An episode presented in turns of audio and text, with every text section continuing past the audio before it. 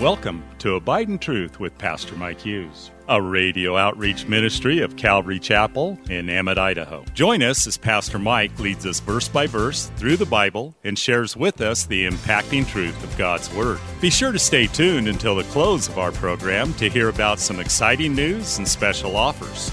We'll also tell you how you can obtain a full length copy of this entire message. And don't forget, you can always catch up on Mike's teaching on our website at ccemmett.org. We're currently going through the book of Luke in a series titled The Uncommon Gospel. So grab your Bible, turn up the volume, and follow along with us. Here's Pastor Mike. Luke chapter 10, verse 25 is where we find ourselves as we're going through the Gospel of Luke. Luke has so far in his gospel shown us Jesus in his mostly in his Galilee ministry. Now, of course, Jesus didn't just hang out in Galilee for most of his three years that he was in in ministry. The, though you know after he turned thirty, he he was baptized, and then he shows Luke shows him going up to Galilee. He went down to Judea a few times, but for the most part, the lion's share of his ministry so far has been in the Galilee region. And, and now we have seen Jesus move south through Samaria into the, air, the region of Judea. Now, you have to understand there's these are three different totally different regions. Judea, of course, was the main part where Jerusalem was and the temple was and the universities were and all the elite and all the people who were kind of the establishment of their day lived in Jerusalem. And you had the, the Republicans and the Democrats, right? You had the, the Pharisees who were the conservatives and the and the Sadducees who were the liberals. And so you had all those dynamics happening there and there was a lot of conversation, a lot of things going on in that region surrounding the temple and, and the way to God and all those things were happening in the south. And then as you you know, go, go north, you find Samaria, which is kind of in the middle. And the Samaritans were a group of people who were originally half Jewish, but couldn't prove where they were from or what their lineages were. And so they kind of you know, kind of got pushed out. In the book of Nehemiah, you kind of see that they kind of pushed them out. These are people that were still in the land when the captives from Israel came back, and they were kind of excluded from the nation of Israel. And so they had a, a bitterness towards the people of Israel, and the people of Israel had a bitterness towards them. They were filthy Samaritans. And then as you go forward, or up north rather, you have the region of Galilee, which was also part of Israel. So they're split in half by these two, by the Samaritans. But in Galilee, it was kind of like like Emmett, you know, it's just uh, people lived there who were just kind of simple people. They weren't, you know, robe and tie people. They were just kind of simple, you know, sandals and cheap robe and, you know, just go after it, you know, farm and do hard work. And they were just kind of your down to earth people, you know, and when, when the, the, the Galileans came down to Jerusalem, they kind of looked at them as like, oh, you guys are, you're not city people you know, you're kind of Hicks or something like that. And so there was kind of a stigma there as well. But, but they certainly didn't believe that Samaritan lives mattered. They, they certainly did not care about the Samaritans, had nothing to do with the Samaritans. And, and, and that's the way that things were. But as Jesus is moving towards the south, we see him go through Samaria. Of course, James and John wanted to call down fire on the people there. You know, Jesus didn't let them. No, that's not what we're doing. And they go down into Jerusalem. And as they're going into the area of Judea, they, he sends 70 disciples out, two by two, to all the cities that he's going to visit. And so basically, their message was going to be the kingdom of God is coming near. You know, Jesus is on his way. And, you know, repent and let's pray for your sick. And, and they cast out demons. All these things happened as they went to these places. And, and what would be Jesus' custom, as it says in chapter 4, is that Jesus' custom was that he would every Sabbath day enter the synagogue. And so he would probably visit synagogues all through the circuit of the places that he was going to be traveling there in Judea, just as he did in Galilee. It wouldn't be any different. And so it's probably in that setting that we see our story today, although Luke does not tell us. He doesn't tell us exactly where they are or what the setting is. He just kind of gives us this story. And that's kind of the way that Luke rolls. You know, he just kind of, and then there's this story. And then on a certain day, this happened. And so not everything's necessarily chronological, but we kind of figure that it's within the context of what we've been looking at. So it's true, whenever there's a new ministry in town, whenever there's a new church plant, it kind of draws the attention of the churches that are already there, right? And, and so it was in their day. You know, they had their synagogues, they had their religious leaders, and now a traveling rabbi is coming through who's pretty controversial. And so it's going to draw the attention of the people there. I, I, remember that's the way it was 20 years ago when we came here. Shannon and I planted the church here with a, a small group of people.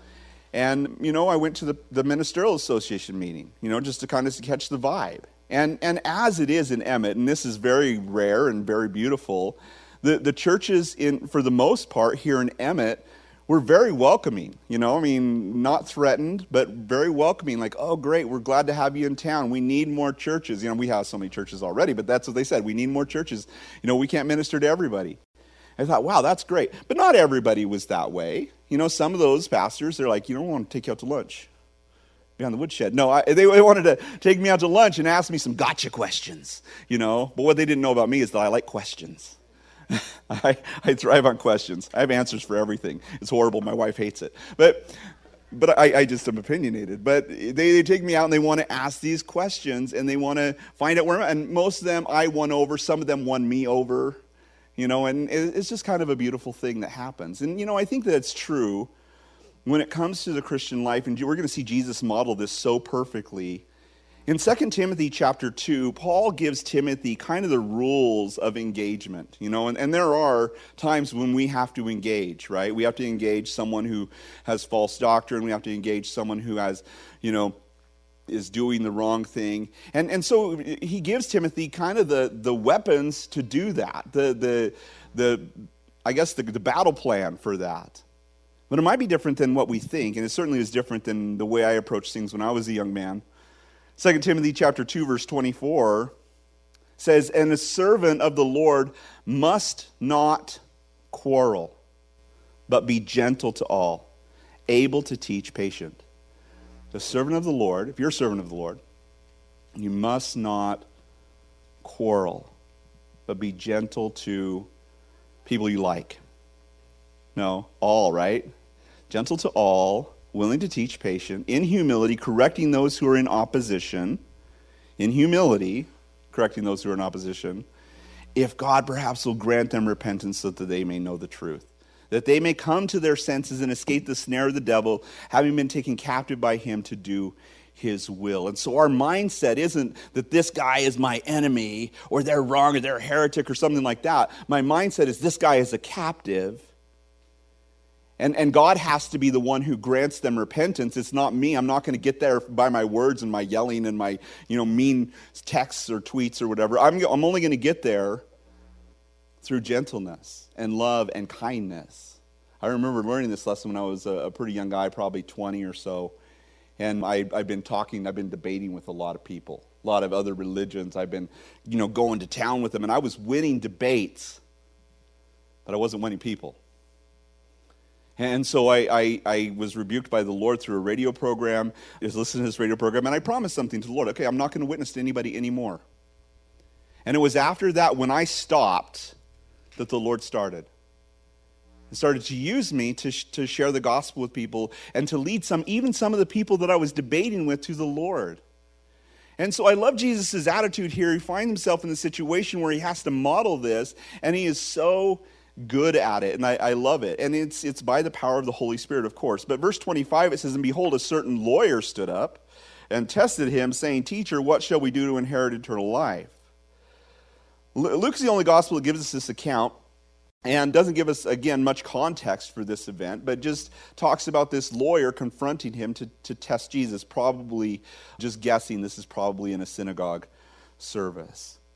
Do we have any lawyers in the house? Lawyers, you have a bad rap, right? Any, any lawyers? Okay, good. I can tell this joke. Now, I heard, I would tell it anyway, but I heard that if you take all the lawyers in the entire world, just all of them, all the lawyers in the entire world, and you put them end to end around the moon, the world would be a much better place. no, that's why lawyers are so mean because there's so many bad jokes about them, and they're just have a bad attitude because of all the bad jokes. No, I have I have friends that are lawyers, and I know people that are, are good people that are lawyers, so they they probably have a bad rap. But this isn't an attorney like we have today. Uh, lawyers in the Jewish context were much different. So th- this would be, you know, we, we read about the scribes and the Pharisees. The scribes were the lawyers, and what a scribe was and what, what a lawyer was in that day was an expert in the law, somebody who made copies of the law, somebody who studied the law, someone who was an expert not in just the, not in just the, the, the Torah and the prophets, the, they, were, they were an expert in the Talmud and the Mishnah, the, the written tradition and the oral traditions as well. And so these people were very, very astute when it came to knowing what the scripture says. And so, as, as this guy comes to Jesus, he comes, it says, to test Jesus. And his goal as a lawyer was to trap Jesus, to test his understanding of the law of God. And that's a lot of times what lawyers do, you know, even in our day, if they're criminal or defense lawyers, or they try to, to, to trap you. You know, they try to get you to ask that question. I went to court one time, and I'd been watching a lot of Matlock during those days. And I, I actually was in court, and you know the the trooper was there. He you know he busted me impeding traffic. I had a line probably of 100 cars behind me on Highway 16, but I'd been behind a school bus. Thanks again for listening to Abide in Truth with Pastor Mike Hughes. If you would like a copy of today's sermon in its entirety, call us at 208 365 0991 or send us a text at 208 991 2756. Be sure to mention today's date. You can also listen to Pastor Mike's latest message on our website at ccemmett.org. And don't forget to search for Calvary Chapel Emmett on iTunes and YouTube. Remember to hit subscribe when you're there. Thanks again for listening, and remember, always abide in truth. Until next time, God bless. Abide in Truth is a radio outreach ministry of Calvary Chapel in Emmett, Idaho.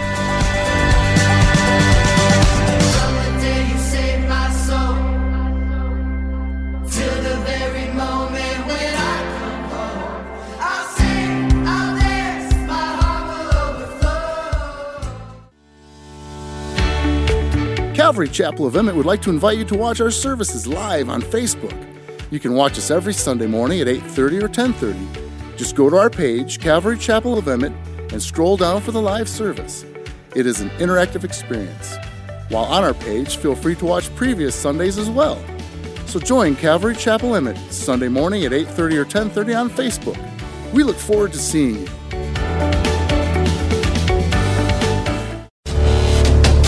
Calvary Chapel of Emmett would like to offer you a free gift for joining us today. Right Now Media. Right Now Media has been called the Netflix of Christian Bible studies. With over 30,000 Bible study and discipleship videos, there's even tons of Christian cartoons for the kids. To get your free account to Right Now Media, just visit our website at ccemmett.org forward slash right now. That's ccemmett.org forward slash right now. And God bless.